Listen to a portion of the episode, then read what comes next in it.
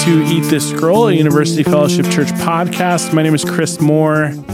Thanks for joining us today. We get together twice a week to chew on God's Word and uh, share that with you for your edification and enjoyment. And this week we've got Jerell Carper with us. Welcome, Jerell. Hi. Hello. A little bow there. I never know what to say at that point. It's me. It's Jerell. Uh, Jerell, you are uh, one of the pastors here at UFC, and you preached this last Sunday. I prot. You brought the word Prot. prot, Well, it's like teach, taught, Prot. preach, prot. proted. I proted. Did. Past tense. Well, I guess I tried. I tried to preach. To prot. the past People already imperative. turned it off. Yeah. this is not my episode. Yeah. Well, the the whole thing of this podcast is what have you been chewing on? Yeah. And typically what I'm chewing on is related to my job because my whole life is a big mush of church and friends and work and my thoughts. As we uh, always joke in poor taste, we are paid to be Christian. And I'm paid to be your friend. Yeah. oh my God. Uh, professional Christians. Professional Christian. There's a book, uh, Brothers, We're Not Professionals. Yeah, that's different. John Piper. I am a professional. that's true. Uh, yeah. So you did. you were preaching this last Sunday, and so yeah, you're naturally going to be in the Word, really chewing on stuff and trying to suss out Mm-hmm. how to make heads or tails of what God has given us. So Yeah. And um, so every time I I preach, it's you know we can we just preach on whatever we want. Mhm. So um, typically I turn my pastor hat on and I'm thinking like, well, what type, what message do our people like need to hear? Like, what direction should we go? mhm. um, less than like, hey, what does the next part of Philippians say? Yeah. You know? Um. So. Yeah, I just well, I talked about it in my sermon, but just recognizing that there seems to be a lot of trials and hardships going on uh, in the pe- with the people of our church, and felt like, well, we should probably grow in our ability, or not necessarily grow, but like be equipped Mhm. and how do we process trials and suffering that we either have in our own lives or see in, in the lives of others and so um, as you as you do i i can share some anecdotes stuff Mhm. that i didn't get to share in the sermon and some of this also comes out of my own heart because i as my faith growing up started to materialize and like formalize middle school mostly like going to camps and Mhm. stuff and high school and just you know the sermons that i heard the bible studies that i went to my own interpretation of scripture it's kind of it formulates your kind of practical theology of how you view god and the Yeah. faith and you hear a christian worship song or someone says a little truism or Mhm. and it, we just become like a conglomeration of just all the different sources of theological teaching that we have and so there was a the first like major push of my life as a christian was kind of um a gridded out like the pursuit of a god experience Mhm. um a lot of emotional fellowship with jesus of like if i did a bible study it wasn't really good unless i like felt close to god yeah, you if know? someone's not crying, they didn't yeah it's encounter the Holy like Spirit. you're yeah you're searching for some type of like an emotional like euphoria in a sense whether that's in the worship set the camp experience the bible study the whatever service project Mhm. and that's kind of how i defined like healthy being a healthy christian Yeah. and so part of that included like how do i process suffering well it was god doesn't want me to be like sad or grumpy or angry. I just need to rise above it. Uh, i need to be unaffected by the world. Be happier. yeah it's just kind of like yeah just stay stay above it. Um, i don't know how to better say that. I, I wasn't necessarily trying to be happy. I was just trying to like not allow the bad things to get me down. Yeah, it was like an attribute of righteousness to Yeah. not lament or be discouraged or sad. Yeah, and I was I was a little bit of a radical. I mean, I was kind of growing up in the days where like Crazy Love by Francis Chan came out and Mhm. Radical, I think David Platt. David Platt, yeah. yeah, and just kind of this like be sold out for Jesus. And I, I was actually the first sermon I ever preached. I was 16 at my church. They let me preach on the youth Sunday. And I just like laid in to this congregation of adults, telling them that they weren't sold out enough for Jesus because they didn't. And I, I look back, I was like, why did no one just pop me in the face? Yeah. But they gave me a chance, and that's led me to today. So, um, but there was a point where like the personal suffering like started to increase, and like for me, it was mostly like mental, like anxiety and depression, Mhm. um, and a couple of things that I kind of swung. And as I started reading, and I took a class um, in undergrad called the Biblical Theology of Suffering. I was introduced to the Lament Psalms, Mhm. and I started to realize like, well, there's a bigger vocabulary for suffering than like I had, Mhm. and started to be interested in counseling and mental health and like what does it even mean to be a human. And so I've I swung far to the other side of like let's not suppress our emotions and let's Mhm. voice them and if we're angry to God, let's talk. Um, and it can be easy when you go to that side to actually lose hope Yeah. and to just lose the balance.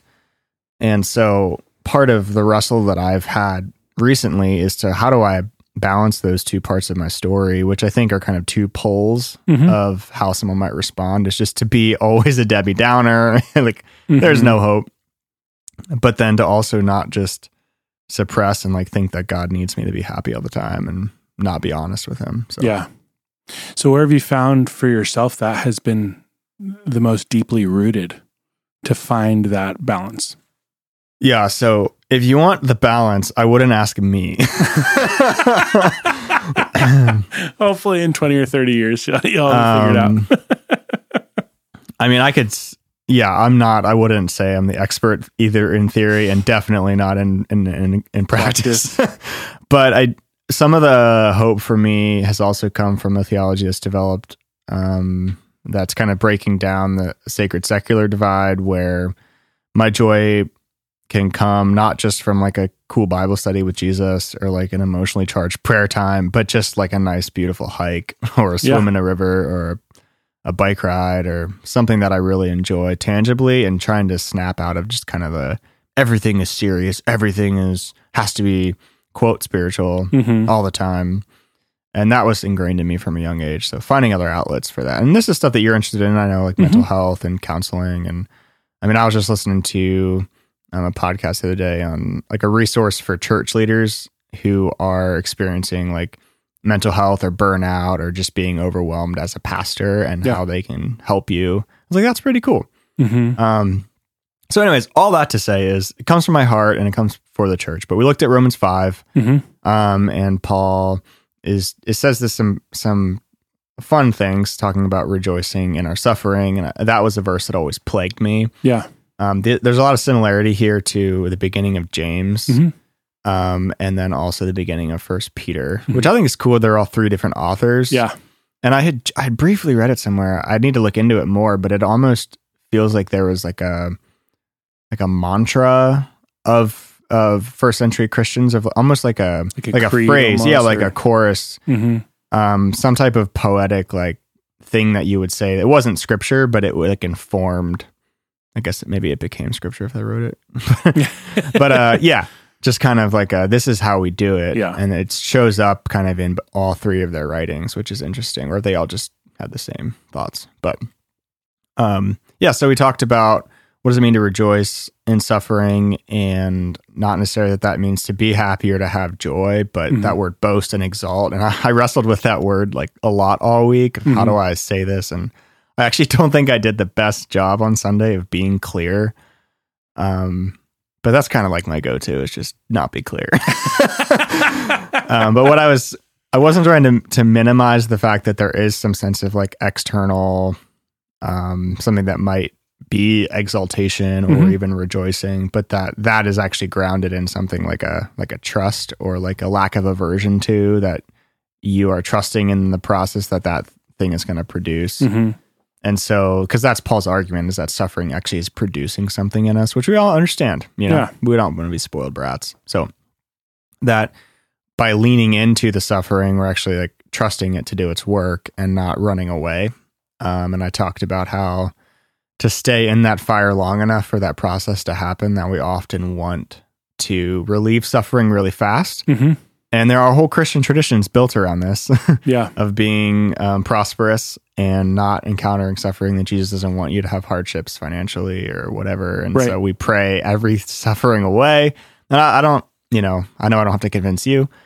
Um, it doesn't mean we don't ask for things. Like I was even thinking as I was driving around this week, like, ah, like so much of prayer is asking for God to relieve suffering. I mean, even in the Lord's Prayer, um, lead us not into temptation and deliver us from evil. Like Mhm. Jesus taught us to pray to be delivered from evil, to not be led into temptation, um, which is James' word there for testing and temptation is the same. Um, and so there's this there's this kind of this tension of like, well, even Jesus showed it in, in Gethsemane, like, I want this cup to pass, but I'm gonna lean into it and Mhm. receive it if that's how it's gonna be. And so I think for a lot of us, we just we encounter suffering and it's like you accidentally touch something hot and you just pull your hand back immediately. And so it's like, how do we how do we as a community and as individuals lean into our suffering um, and not just compartmentalize or find a way to distract ourselves with something else or turn to unhealthy habits to numb the pain hmm like what does it really look like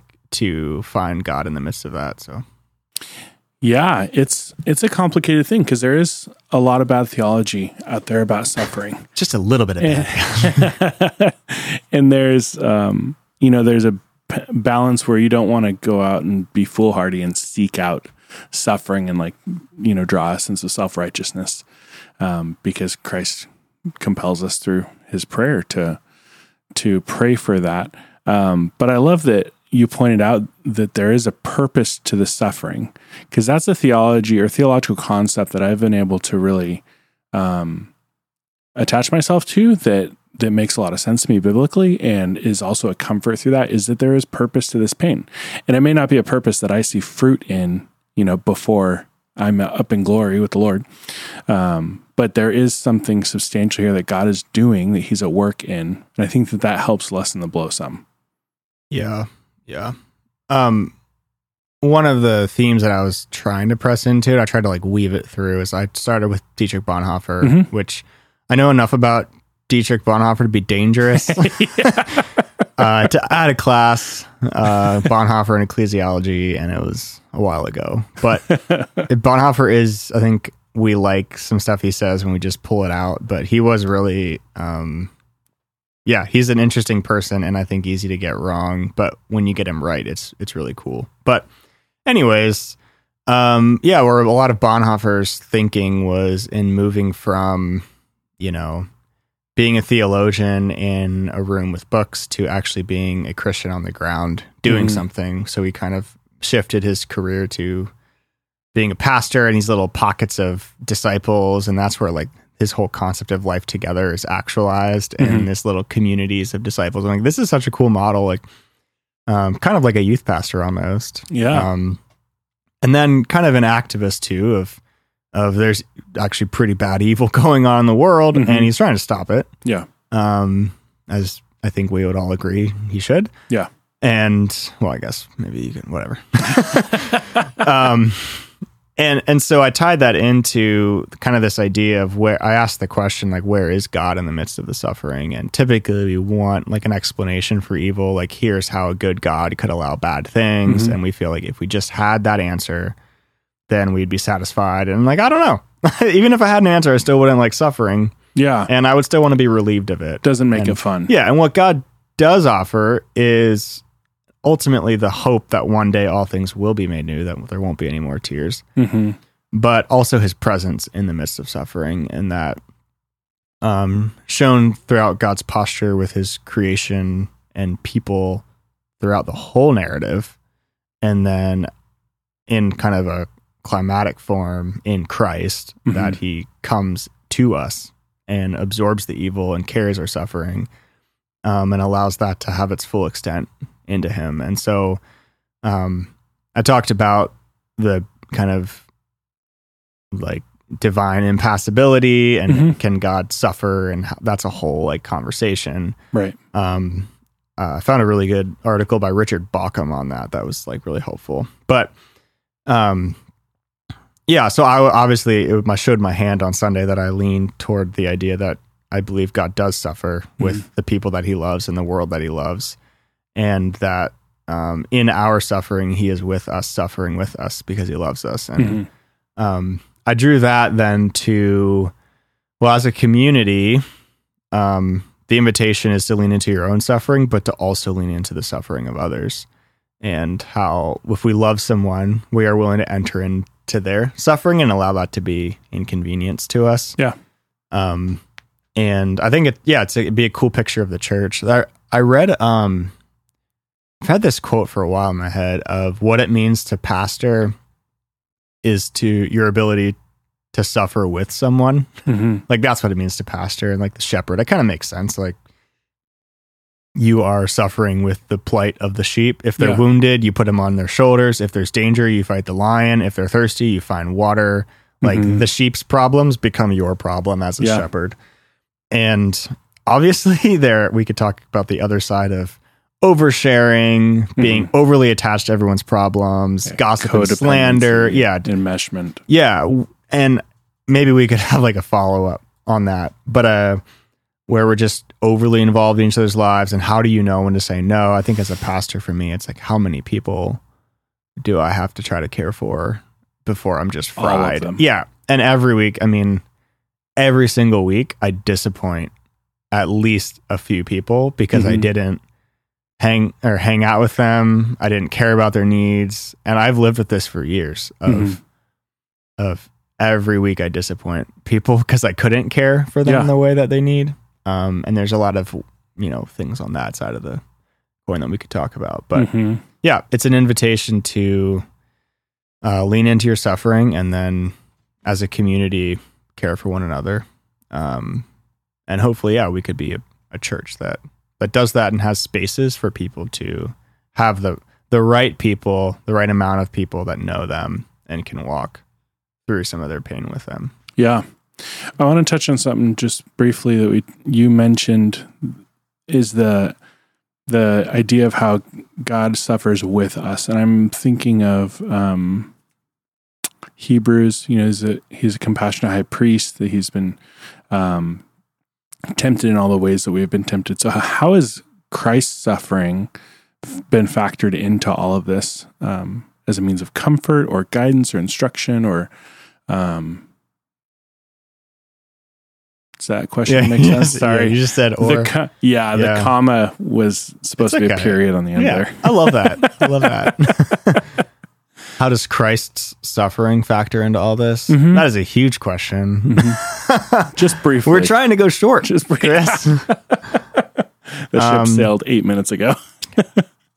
Well, I think Christ's love in that ways it should be it should be awesome, but it shouldn't be that surprising um in the sense that I mean I if you think that God the Father was angry and distant Mhm. and frustrated the whole Old Testament until Jesus came and Yeah. then finally God entered into human He's suffering. "All and right, finally you God cared guys." or he was like defending us from God. Like that's not true. And Right. so um I tried to show illustrations of how like from the beginning of God's work with his people, Mhm. he was he was grieving and participating in their their life. So um well, I keep I mean that question leads me to like different atonement theories, which Sure. is a whole other conversation. I just mean for you know for the one who's grieving a relationship, is there comfort to be found looking at Christ's life and his ministry, and the fact that he got in the dirt and he suffered it unjustly, and ultimately the greatest injustice of climbing on the cross and taking our sins on himself. How can somebody find comfort in Christ amidst their own practical suffering? Well, Jesus was often lonely, misunderstood, betrayed, hungry, homeless. I guess, yeah, he was hungry. he could just make food, but he did fast for a while. Um,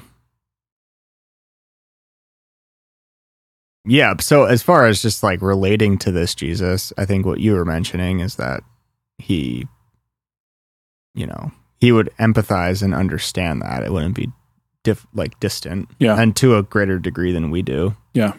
Um, but I would go back. I mean, I go back to just Jesus being very compassionate and caring, and um,